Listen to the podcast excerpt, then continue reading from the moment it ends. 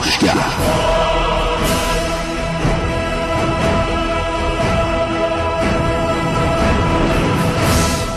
به نام خداوند بخشنده مهربان خانم آقایان دوستان شنونده سلام و صبحتون بخیر.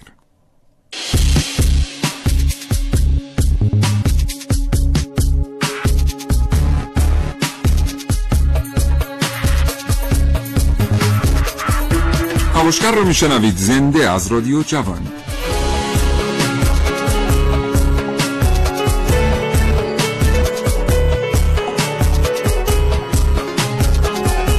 چشماتون رو ببندید رو تصور کنید که در فصل سرما در فصل سرماخوردگی به خاطر مشکلی مراجعه می‌کنید به مطب یک پزشک. از درک وارد میشید می‌بینید تمام صندلی ها پره. تعداد زیادی مخ خروس اردک و قور روی ها نشستند در حالی که صداشون گرفته و دستمال کاغذی در دست دارند.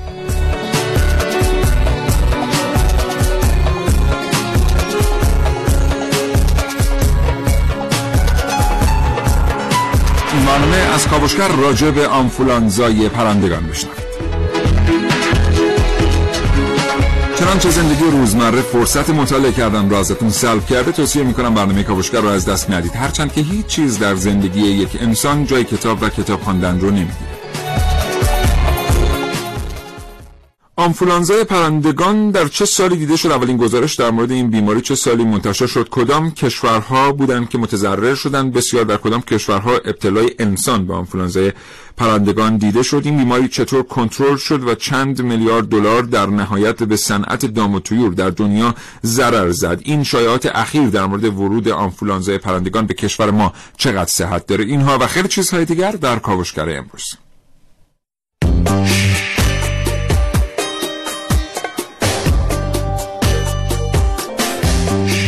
کاوشگران جوان حسین رضوی خانم ها عارفه موسوی نازنین علیدادیانی و ونوس میر علایی برنامه رو آماده کردن که امروز تقدیم حضور شما خواهد شد.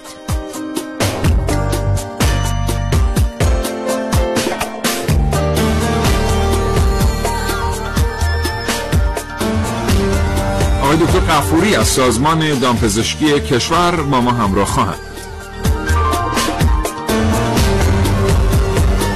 گفتگوی خواهیم داشت با دکتر ایمان قفوریان دامپزشک. او در مورد بیماری های پرندگان برای ما صحبت خواهد کرد و این شایعه اخیر یعنی ورود آنفولانزای پرندگان به کشور.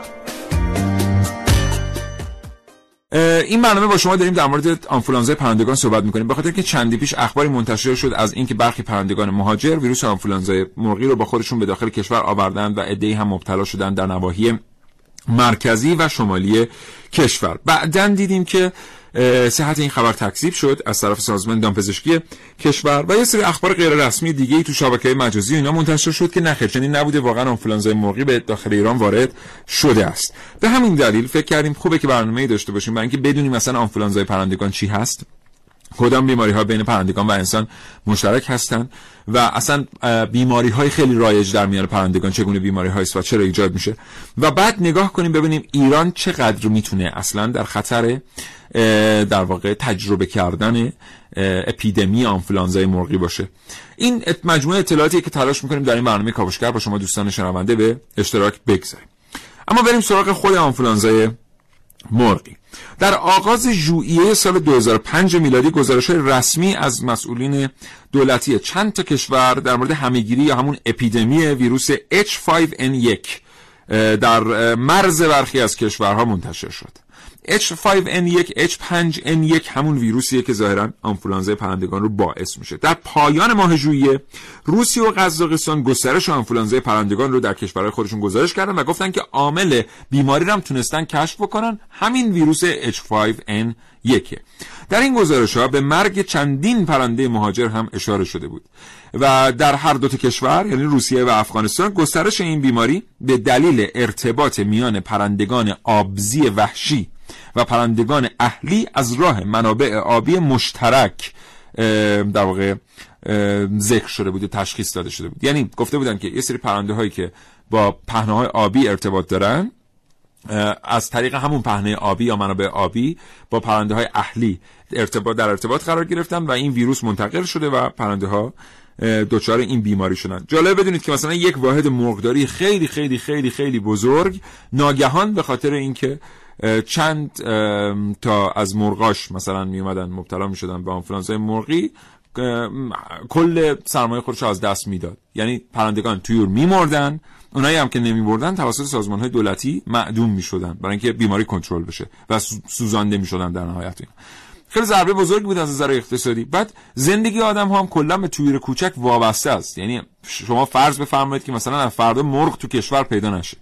چه اتفاقی میفته واقعا چه بحران غذایی به وجود میاد؟ چه در کشور ما چه در کشورهای دیگه. همین پرندگان کوچک هستند که بخش بزرگی از غذای ملت ها رو تأمین می‌کنن. چون پرورششون ساده است و خیلی هم بسرف است. آنفولانزای مرغی هم دقیقا همین پرنده ها رو تحت تاثیر قرار میده و می‌تونه مشکلات جدی رو برای کشور ایجاد بکنه اگر که وارد کشور بشه.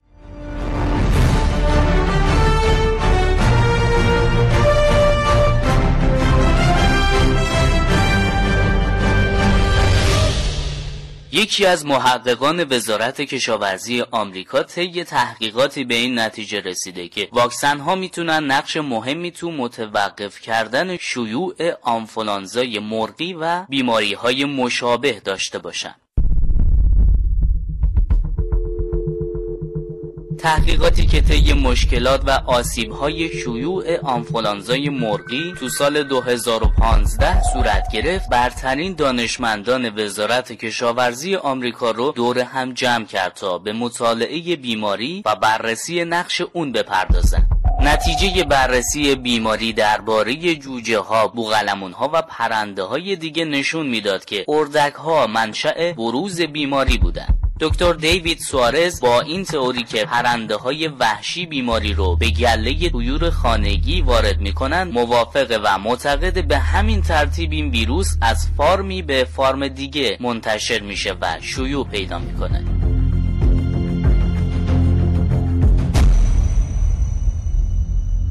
طبق گفته های محققین زمانی که ویروس از پرنده ای به پرنده دیگه انتقال پیدا می‌کنه سازگاری اون بیشتر میشه و در نتیجه کنترل اون هم سختتر خواهد بود. علاوه بر این بررسی بیشتر نشون داد بیماری می‌تونه تو پرنده های وحشی 3 تا 5 سال باقی بمونه. اما اطلاعات موثقی در مورد انتقال این ویروس بین پرنده های وحشی پیدا نشده. با وجود تغییرات فصلی و مهاجرت وسیع پرنده های وحشی کنترل این نوع بیماری ها اهمیت زیادی پیدا کرده. با این شرایط واکسن ها می‌تونن گسترش بیماری رو مدیریت کنن. لابراتوارهای فعال تو این زمینه بعد از مطالعه تجاری واکسن های موجود نتیجه گرفتن که هرچند واکسن های جدیدتر بهتر از واکسن های تولیدی ابتدای سال 2015 هستند اما هنوز از نیازهای اصلی فاصله دارند واکسیناسیون به همراه تدابیر حفاظت زیستی می‌تونه بخش مهمی از استراتژی ریشهکن کردن باشه. به علاوه در کنار این روند تفکیک حیوانات بیمار از واکسینه شده هم حرکت بعدیه که باید در نظر گرفته بشه.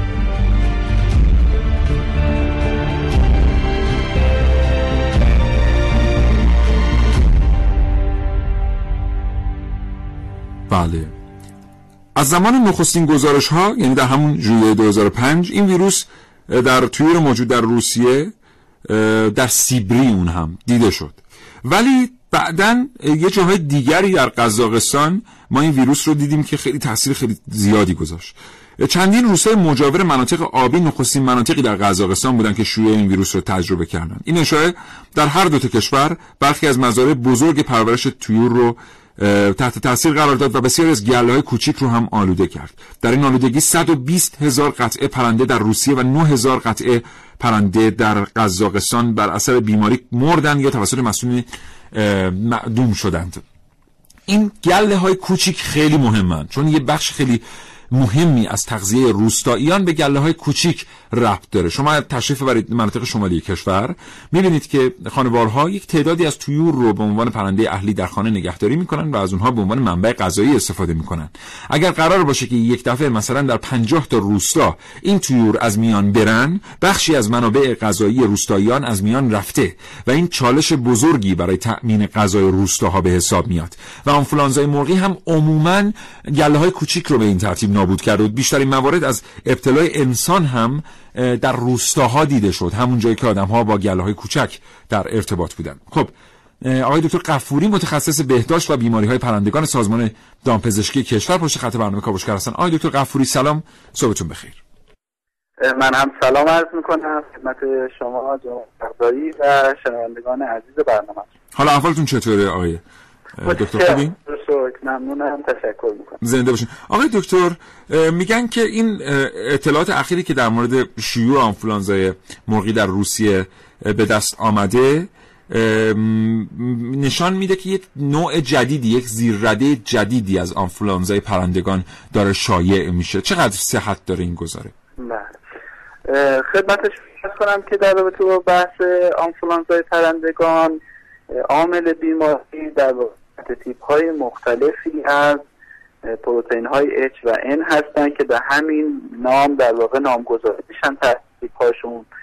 تیپیکی که الان ما در واقع درگیرش هستیم هم در کشور خودمون هم در بسیاری از کشورهای اروپایی و آفریقا و خاور میانه تحت تیپ در 5N8 هست. بله. که البته سابقه این تیپ به سال 2008 برمیگرده که در آمریکا اتفاق افتاده البته اون موقع این ویروس ویروس غیر فوقهاتی بوده ویروس تحت بوده و به تدریج در تغییرات کرده در سال 2010 در کشورهای آسیایی تبدیل به یک ویروس فوقهات شد و بعد از اون در سال 2013 و 14 در کشورهای آسیایی و اروپایی یه تغییرات ژنتیکی کرده. البته همون یک مونده.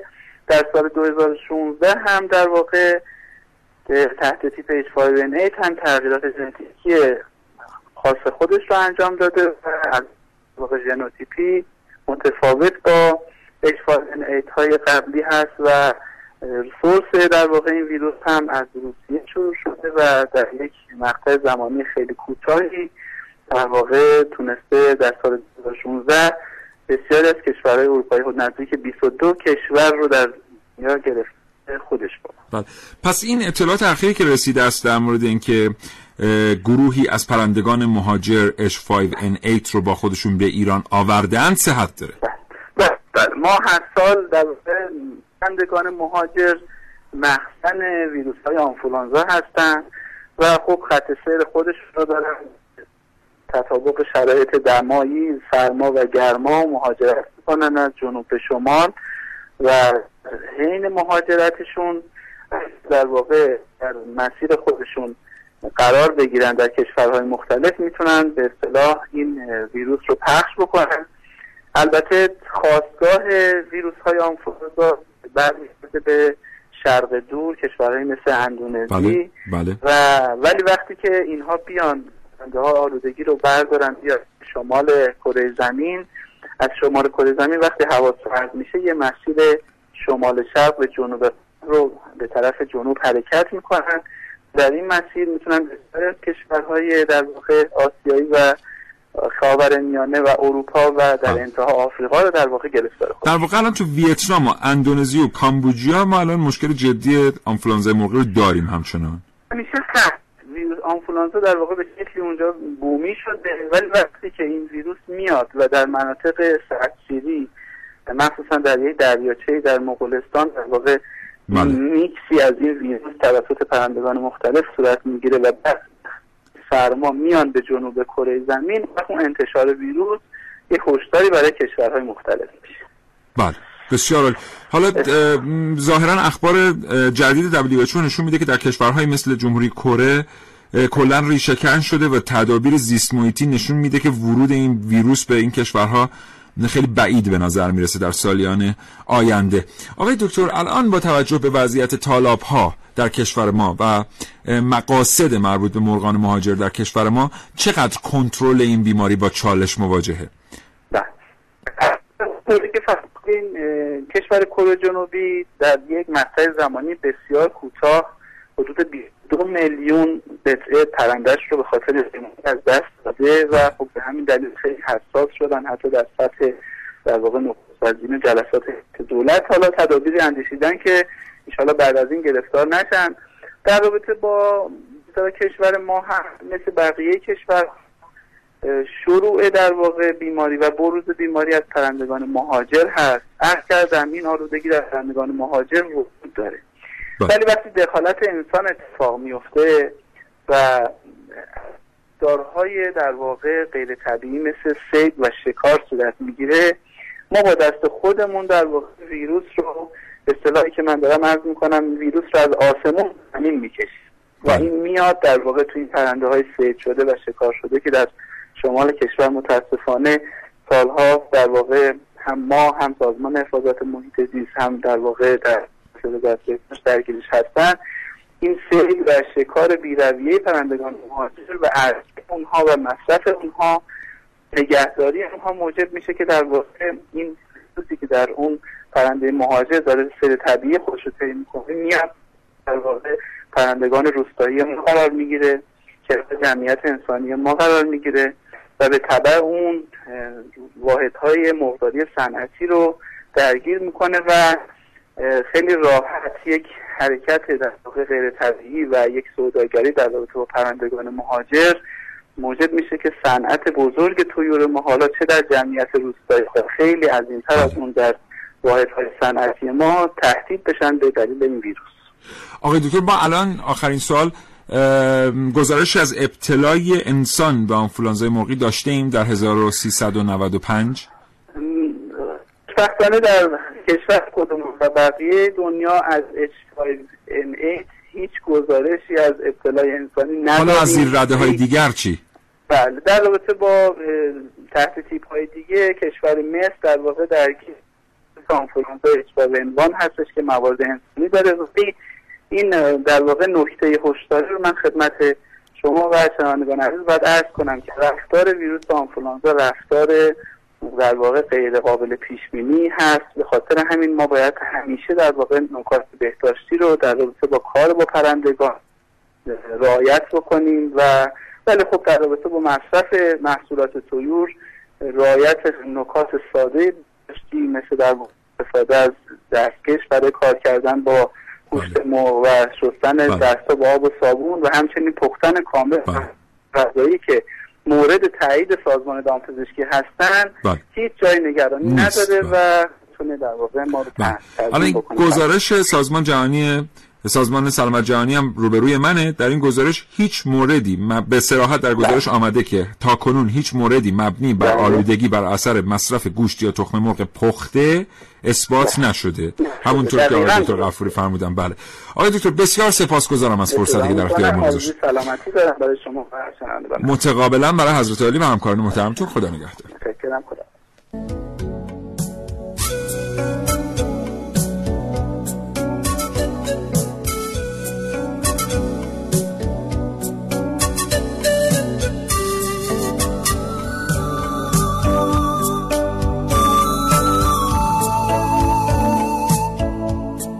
من بچه مازندرانم. متاسفانه اینقدر شکارهای بیرویه انجام دادم من فکر می‌کنم دولت تصمیم گرفته این نظر رو بده که آمبولانسای مرغی وجود داره. شایدم باشه ولی نه در حدی که اعلام کردن چون واقعا دلم سفید کنار. اصلا واقعا شامیوس فاجعه است. فاجعه. یعنی واقعا یک منطقه رو گرفتن چه صندلی های جلو چه صندلی های پشت زیر پر پرنده ها. آخه من حتی بهشون آقا نسل کشی دارید می‌کنید؟ و خانم این حرفا چیه؟ واقعیت اینه که من فکر می‌کنم 50 درصد قضیه همین نسل کشی پرندگان هوایی باشه در شمال کشور.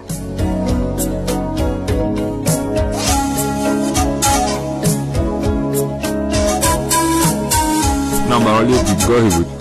اما اگر که انتشار این خبر داره باعث میشه که شکار کم بشه و این پرندگان به این ترتیب کشته نشن واقعا ما ازش استقبال کرد. بخاطر اینکه در خیلی از طالاب ها در همین شمال کشور در همین فریدون کنار که بهش اشاره شد شما تا همین 10 15 سال قبل نمیگه 80 سال قبل تشریف این بردید در فصول مختلف ورود پرندگان مهاجر رو می‌دیدید که مناظر بیبدیلی واقعا خلق می‌کرد. الان دیگه اگر که مثلا دو تا از این پرنده ها دیده بشه احتمالاً خیلی عکاسان اونجا هجوم میارن که بتونن دوتا عکس بگیرن چون سال دیگه همین دوتا هم نخواهد.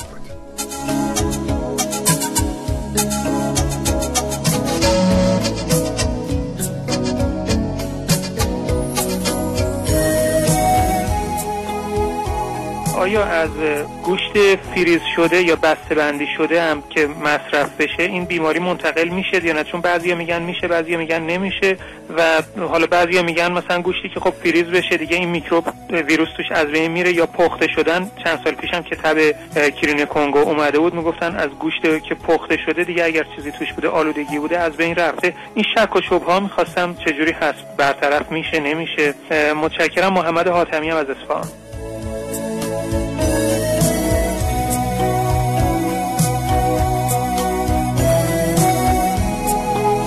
همونطور که عرض کردم اینجا گزارش سازمان بهداشت جهانی رو دارم من که نوشته شده هیچ موردی تا از آلودگی بر اثر مصرف گوشت یا تخم مرغ پخته گزارش نشده. یعنی سازمان بهداشت جهانی هم تایید می‌کنه که اگر شما خوب بپزید گوشت پرندگان یا تخم مرغ رو در هنگام پاک کردن پرندگان از دستکش استفاده بکنید تقریبا احتمال ابتلا به این بیماری ها صفر.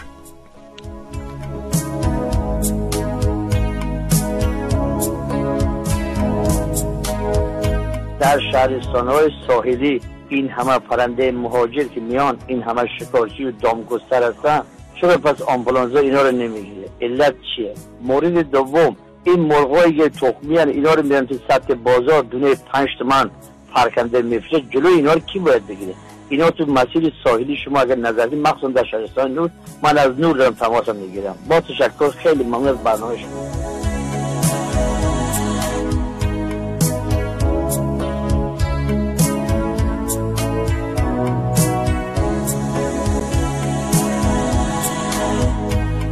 در مورد این تلفن اجازه بدید من اینجا تو گزارش پیدا کنم.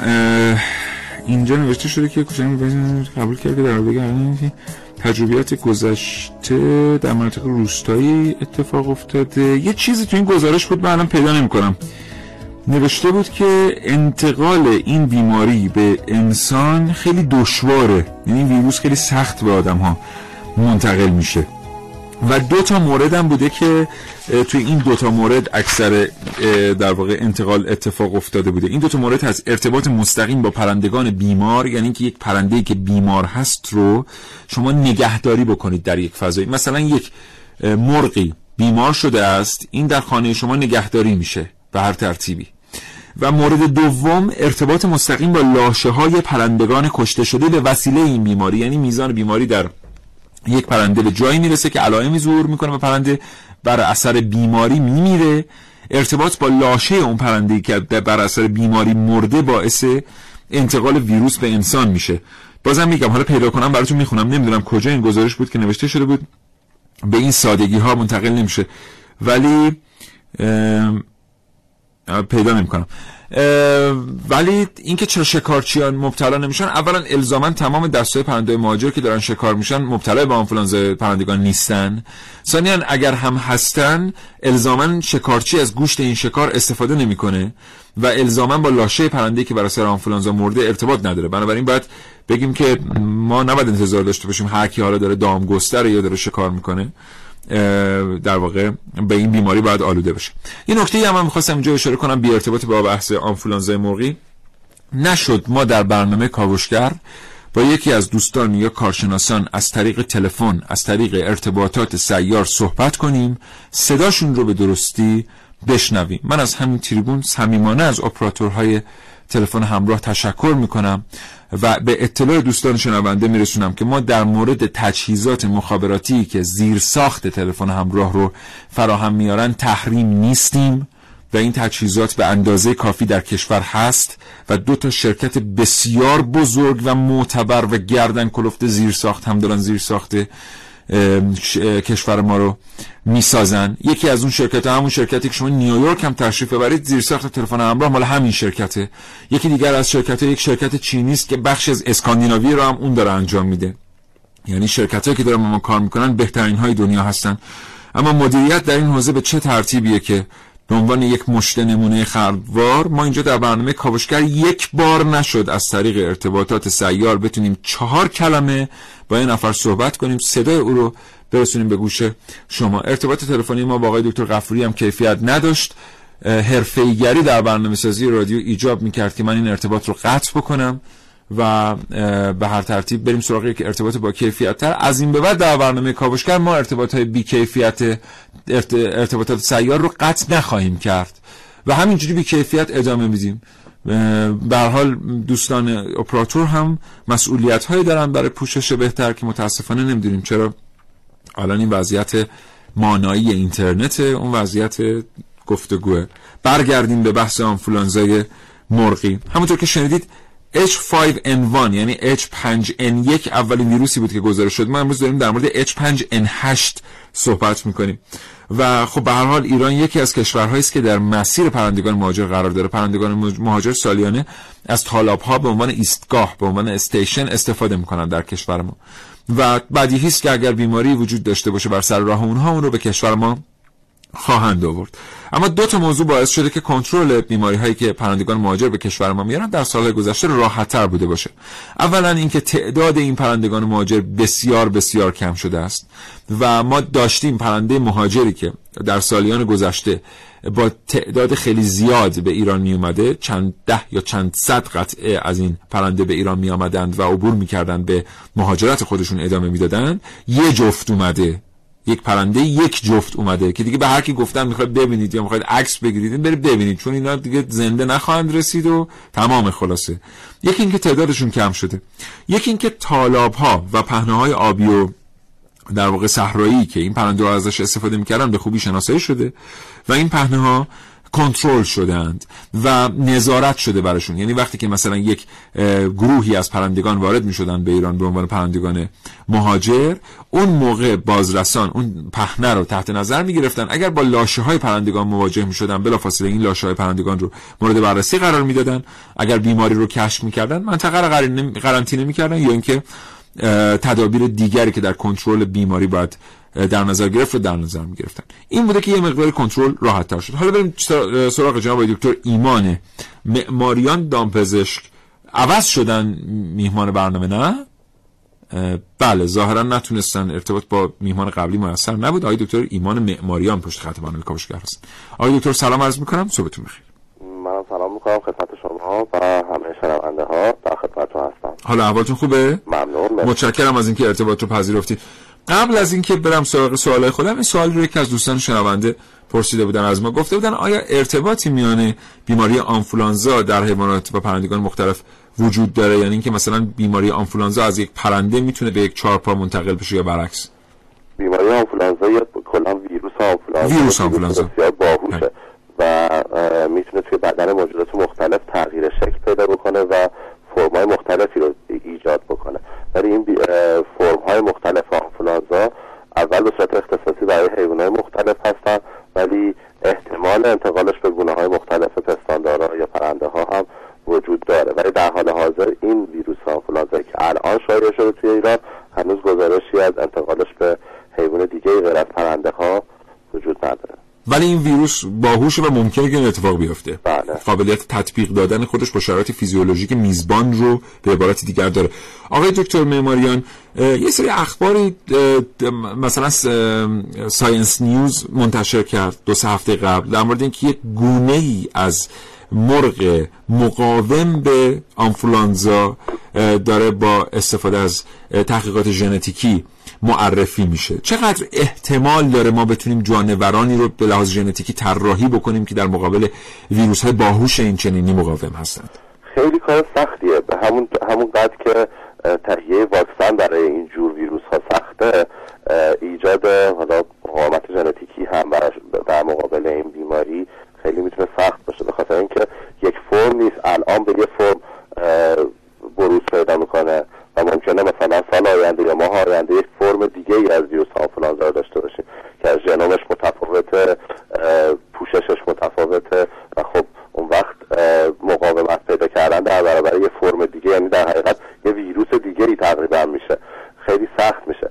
ولی به هر حال ممکنه هم واکسن تولید کردن براش ممکنه کما اینکه ما الان داریم یه سری واکسن هایی بر ضد های مختلف و هم مقاومت ژنتیکی ایجاد کردن ممکنه ولی کار بسیار سختیه. حالا باید این در حقیقت ریلیز بیاد توی بازار و ببینن که حالا هم اون ضریب تولیدش چجوریه مقاومتش در برابر بقیه بیماری ها چجوریه و بعد ببینن که واقعا می‌تونه مقاومت داشته باشه به طور کامل در برابر آنفلانزا یا نه. آقای دکتر ویروس آنفولانزا در بدن میزبان چگونه عمل می‌کنه؟ چطور هست که مثلا یک پرنده 500 کیلومتر پرواز کرده است بدون اینکه از پا در بیاد ولی همچنان ناقل ویروسه؟ ببینید اصلا چیزهای مختلفی وجود داره. فرم های مختلفی از بیماری هم وجود داره. آنفولانزا فوق حاد. وقتی ما بهش میگیم فوق حاد که توی خیلی از پرنده ها به صورت فوق حاد یعنی باعث مرگ ناگهانی میشه حتی علائم بسیار کمی داره توی پرنده های آبزی و کنار آبزی علائم معمولا علائم اگر بخواد علائمی نشون بده علائم عصبیه یعنی بله. یه بیماری دیگه ای ما داریم توی حالا ماکیان بله. نیوکاسل بله. که علائم عصبی داره یک بخشی از این بیماری که باعث چرخش گردن و مشکلات عصبی توی پرنده میشه. دقیقا یه علائمی شبیه به اون رو توی آنفولانزای فوقهات توی پرنده های آبزی و کنار آبزی می‌بینیم. ولی بعضی وقتا به صورت فوقهات باعث به صورت خیلی سریع باعث مرگ میشه و بدون علائم. ولی در بعضی از پرنده ها که اصلا اینها ممکنه هیچ وقت هم نمیرن فقط به صورت مخفی میمونه و این پرنده ها فقط ناقل هستن و به هیچ عنوان علائمی نشون نمیدن. به خاطر همینه که ویروس با باهوشی بهش گفته میشه چون فرم های مختلف بروز داره توی پرنده های مختلف می‌تونه شکل های مختلفی باشه. بله. آقای دکتر تو گزارش سازمان بهداشت جهانی آمده که وقتی منابع مشترک آبی میان پرندگان مهاجر و پرندگان اهلی وجود داره پرندگان اهلی مبتلا میشن. واقعا چقدر مگه پرندگان مثلا در یک مرغداری منبع مشترک آبی دارن با پرندگان مهاجر؟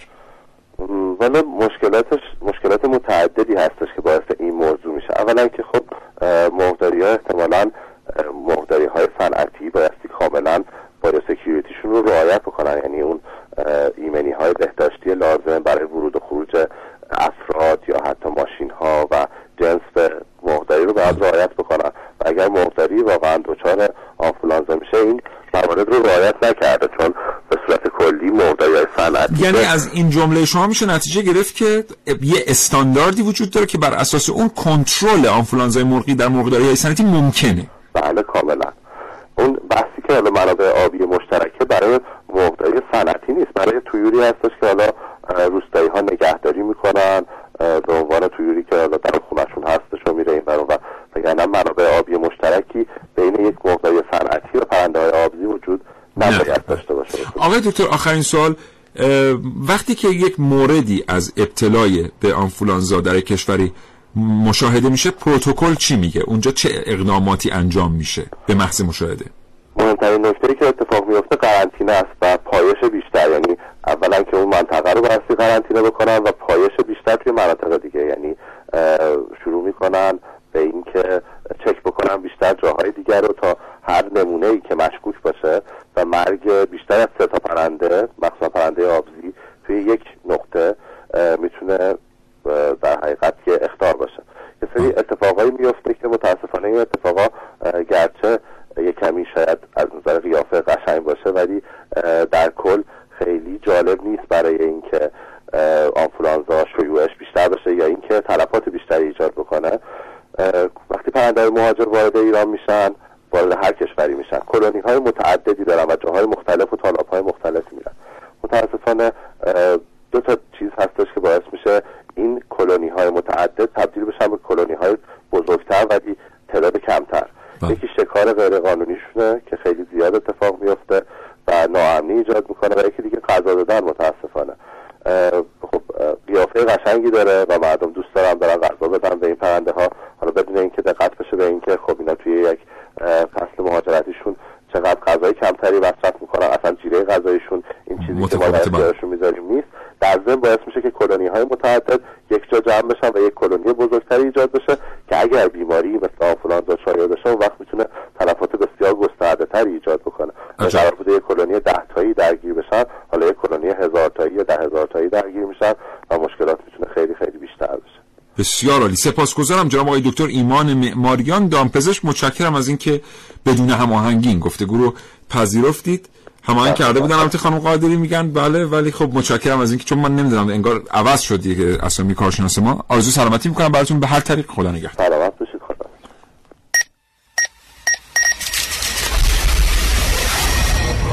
من یک کاوشگرم که کاوش با شیوه های متفاوتی به گوش شما میرسونم. ویدیو شبکه های اجتماعی. خبر. سینما با من باشید در کاوشگر جوان. پرندگان هر سال مهاجرت می‌کنن. اما همونطوری که به گوشتون خورده مهاجرت امسال پرنده ها خیلی براشون خوشایند نبود. در بسیاری از کشورهای آسیایی آنفولانزای حاد پرندگان گزارش شد. و کم کم نوبت به کشور ما رسید. تا جایی که سه گزارش برای اعلام خطر در مورد وضعیت تویور از وزارت بهداشت اعلام شد. اما مهمترین تغییری که بعد از این اطلاعیه ها رخ داد تغییر قیمت تویور بود. مخصوصا قیمت مرغ و تخم مرغ. پای مرغ منجمد به بازار به امید پر نکشیدن بیش از پیش قیمت مرغ گرم. قیمت مرغ که یک هفته هست سیر سعودی گرفته این روزها به اوج خودش رسیده قیمت مرغ و تخم مرغ که همیشه با توجه به حتی روزهای ما نوسان داشت این روزها با اعلام خطر رسمی شیوع آنفولانزای نوع حاد پرندگان بالاتر رفته. حالا شاید خبر آنفولانزای پرندگان بعد مدت ها خبر جدیدی به نظر برسه. اما فکر می‌کنم مدت هاست که در کشور ما قیمت مرغ دچار آنفولانزای نوع حاده. تا اونجایی که اولای ما که قدرت خرید مردم بالاست مرغ گرونتر میشه و تا آخر ماه افت قیمت پیدا می‌کنه. حالا به نظر می‌رسه دو نوع آنفولانزای پرندگان هست که باید در کشور ما درمان بشه. آنفولانزای نوع حاد خود پرندگان و آنفولانزای نوع حاد قیمت پرندگان. عارف موسوی کاوشگر جوان. کاوشگر هفتم.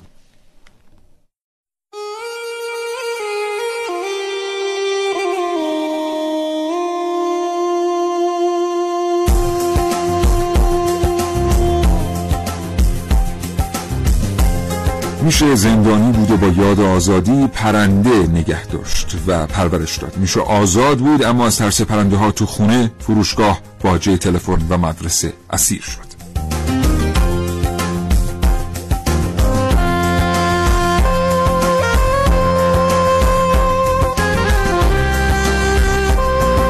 این موجودات زیبا و متنوع که پروازشون در آسمان بیکران حس سبکی و رهایی به انسان میده. از دیرباز منبع الهام آدم ها برای پرکشیدن و شناور شدن در گستره آبی بالای سر.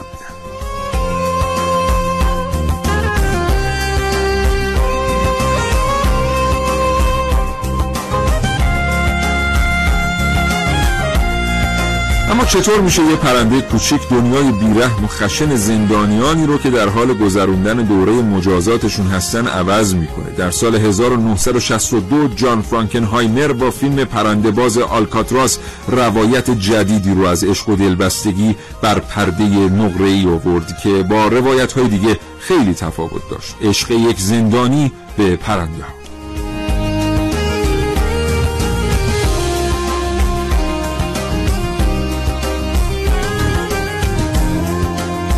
در فیلم زندانی عبوس و خشنی که به جرم قتل در زندانه در یک شب طوفانی پرنده ای رو که در حیات زندان افتاده پیدا می‌کنه و ازش مراقبت می‌کنه. علاقه شدید زندانی به پرنده مسیر زندگیش رو تغییر میده و از او فردی لطیف و با انگیزه می‌سازه. حتی باعث میشه رئیس زندان هم مجوز نگهداری از پرنده های بیشتر رو صادر بکنه. با زیاد شدن تعداد پرنده ها ساعات و لحظات زندانیانی که در ناامیدی و بلا تکلیفی سپری می‌شده تبدیل به اوقاتی خوش و بانشات میشه. پس از بیمار شدن و از بین رفتن تعداد زیادی از پرنده ها اون زندانی اون زندانی به فکر معالجه و درمان اونها میفته و بعد از مطالعات فراوون کتابی هم در مورد بیماری های پرنده ها می نویسه که با استقبال جامعه علمی خارج از زندان هم مواجه میشه. اما یک سال بعد از ساخته شدن پرندباز آلکادراس آلفرد هیچکاک استاد دلهوره و تعلیق فیلمی متمایز از فیلم فرانکنهایمر ساخت با نام پرندگان. در این فیلم با ورود زنی جوان به شهر کوچک ساحلی پرنده های زیادی به شهر هجوم میارن و با حمله به ساکنین شهر باعث وحشت و استراب فراوان میشن. اومدن این زن به شهر و خریدن دو مرغ عشقی, عشقی که در قفس اسیرن شاید انگیزه ای باشه برای پرنده ها در گرفتن انتقامی سخت و مهلک از انسان هایی که مهمترین اصل زندگی اونا رو که رهایی و آزادیشونه ازشون گرفتن. اینجاست که جای زندانی و زندانبان عوض میشه و آدم ها در هر مکانی که هستن زندانی میشن در حالی که پرنده ها بیرون از اون فضا دارن آزادانه پرواز می‌کنن. لطافت و سبکبالی پرنده ها زیباست اما مراقب بیماری هایی که گاهی همین موجودات رنگارنگ با خودشون سوقات میارن باش. کاوشگر هفتم بود به قلم عبدالله مهر پیوند الوندی که شنیدید. امیدوارم که مورد توجهتون قرار گرفته باشه. برگردیم سر موضوع آنفولانزای پرندگان. همونطور که شنیدید تبدیل کلونی های کوچک پرنده های مهاجر به کلونی های بزرگ باعث شیوع بیشتر آنفولانزای پرندگان میشه. یعنی اگر قرار بوده که قبلا به طور طبیعی در یک تالابی صد قطعه از یک پرنده مهاجر فرود بیان و مدتی رو سپری کنن و تالاب رو ترک کنن حالا با اقداماتی ما باعث شدیم که این صد قطعه بشه هزار قطعه. همونطور که آقای دکتر معماریان هم اشاره کردن یکی از این اقدامات دستکاری محیط تغذیه پرندگان. این پرندگان خودشون بلدن دوستان شنونده غذا بخورن. اصلا لازم نیست که شما پسماند غذاتون رو ببرید به عنوان غذا به این پرندگان بدید. بردن پسماند غذا باعث میشه که پرندگان بیشتری به خاطر مهیا بودن محیط غذایی به اون منطقه میان. از سوی دیگر شکار هم که خودش مسئله بسیار بسیار جدی. البته با اون دسته از شکارچیانی که اصول رو رعایت می‌کنن و پرندگان رو شکار می‌کنن اصلا کاری نداریم. به حال شکار یکی از تفریح های لوکس در کشورهای مختلف به حساب میاد. خیلی باش موافق هستن خیلی باش مخالف هستن. خود من یه مدتی با ایده مصاحبه می‌کردم در مورد اینکه آیا شکار خوبه یا بده و خودم این طرز فکر رو داشتم که به هر ترتیبی شکار بده و نباید جانوران رو از پا درآورد با یک اسلحه سرد یا یک اسلحه گرم. اما واقعا وقتی با افکار کسانی که شکار می‌کردن به طور اصولی آشنا شدم قدری حتی شبه هم برای من ایجاد شد که نه اونقدر هم می‌تونه بد نباشه اصلا فلسفه دیگری هم وجود داره که تایید می‌کنه شکار رو. به خاطر همین ما در موردش قضاوت نمی‌کنیم. هر کسی یه نظری در موردش داره. اما شکارچی بودن با کشتارچی بودن فرق داره. کسی که فصل شکار رو رعایت نمی‌کنه تعداد زیادی از حیوانات رو از پا در میاره و جایی شکار می‌کنه که اصلا اونجا جای شکار نیست. از پرندگانی شکار می‌کنه که اصلا تعداد اینها اونقدری نیست که بتونن شکار بشن. به این آدم میگن کشتارچی کشتارچی ها؟ نقش به سزایی در گسترش آنفولانزای پرندگان در ایران و جهان داشتن. همون کسانی که شما تشریف ببرید بازارهای روزانه در در واقع نواحی شمالی کشور همین دوشنبه بازار و چهارشنبه بازار و پنجشنبه بازار ها می‌بینید پرندگان اونجا به فروش می‌رسند که این پرندگان پرندگان وحشی هستند. فکر می‌کنم اسم یکی از این پرندگان خودکاهه که خیلی زیادم به فروش می‌رسه. 53 باید تحویل بدید دو دقیقه بیشتر این پرنده ها رو نخرید واقعا. به خاطر اینکه از سلامتشون اطمینان و اطلاع ندارید. و از سوی دیگر ما نمی‌دونیم اینا چطور شکار شدن. و اصلا اون کسی که شکارچیست انقدر شکار نمی‌کنه که بتونه این میزان از پرندگان رو جابجا کنه و بفروشه. و اون کسی که داره این کار می‌کنه بیشتر کشتارچیست تا شکارچی به خاطر همین برای کمک به شایع نشدن آنفولانزا مرغی انگیزه بیشتری در اختیار شکارچیان کشتارچیان در واقع قرار ندید که تعداد بیشتری پرنده رو گسیل کنن. اجساد پرندگان رو در واقع گسیل کنن به سمت بازارها. متشکرم از اینکه تا این لحظه برنامه کاوشگر رو شنیدید امیدوارم حاصل تلاش من و همکارانم نظرتون رو تامین کرده باشه. ما یه, یه دقیقه بیشتر فرصت نداریم. تا فردا نه صبح همه شما دوستان شنونده رو به خدای بزرگ میسپارم. آرزوی تندرستی براتون می‌کنم. الهی که ایام به کامتون باشه. خدا نگهدار.